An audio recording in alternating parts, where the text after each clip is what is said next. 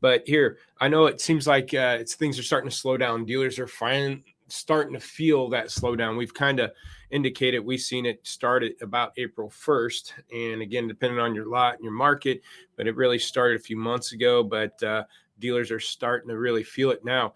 And so over the last few months, you've probably been busy, had record months, probably got a lot of leads on cars, and probably a lot of leads on cars that already sold um, because they're selling so fast. And so again, our recommendation is obviously as we get busy, um, selling cars, doing deliveries and everything, what happens is, is that our engagement, our calls, our emails, our text messages, the way we're trying to engage and earn business starts slowing down. And we've seen it. Uh, we do weekly calls with dealers on in- internet process management. And we see that pattern all the time, either in their top performing uh, salesperson. You know, we look at activities per lead and we'll, hey, what's going on with so-and-so? They're not doing any calls, they're not doing any emails. And they're like, well, they're our top salesmen. You know, they sell the most cars. So don't think, think there's a problem. Uh, uh, but there is, uh, because again, they're so busy selling cars, they're not following up and engaging with the customers, because customers will wait upwards of, you know, at least two weeks, upwards of forty-five plus days before they transact. And so we tend to chase the low-hanging fruit, which is the customers calling and emailing us back. And those tend to be on the cars that have great deals, our age cars where there's not a lot of gross. Chasing those deals, but the customer that submitted a lead on a uh, you know a fourteen-day-old car at one hundred percent of market, called an email once or twice, they didn't answer the phone, and then we're busy selling the car to a customer that is buying the car at ninety percent price to market. We're not making any gross. But anyways, as we see sales increase and we're selling more cars, then the activities, the calls and emails uh, tend to drop off. And then the following week, we're slow. And we're wondering what's going on, man. Why did it slow down? Everybody get on the phone. Everybody get on emails. Let's get things stirred up. Activity starts picking back up because we're slow. And then guess what? Those people start showing up for appointments days later. And then we get busy again. And we go through these cycles of activities per lead, our engagements with customers. You want to sell more cars?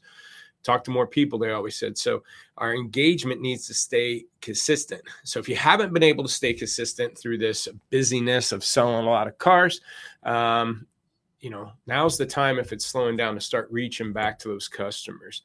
Uh, you know, I think I did a video uh, a couple months ago similar to this, because we were talking about, you know, the cars we were appraising in January, February were worth a grand or two more in April and May and stuff. So you could follow up with those leads that, you know, maybe gave you a trade-in evaluation lead and so forth uh, in the prior months. So pretty simple tip. Like I said, it, it one of the things that we notice um, when things start slowing down, a lot of times it's sometimes lack of engagement with uh, the leads that we have. If you have a lot of leads, and we probably do, Uh, a lot of active leads on cars already sold, don't just move them to loss. Put those customers down a different sales funnel. Maybe make an email template that says, hey, that two thousand eighteen Ford F one fifty sold. Now what? Are you open to other makes and models? Here's some of the vehicles we have in stock, and see if you can stir that pot again and call and email and until they buy, die, or unsubscribe. You know, tell them, hey, we're no longer interested. My husband passed away. Sorry. Or, you know, they unsubscribe. Just keep following up with those leads,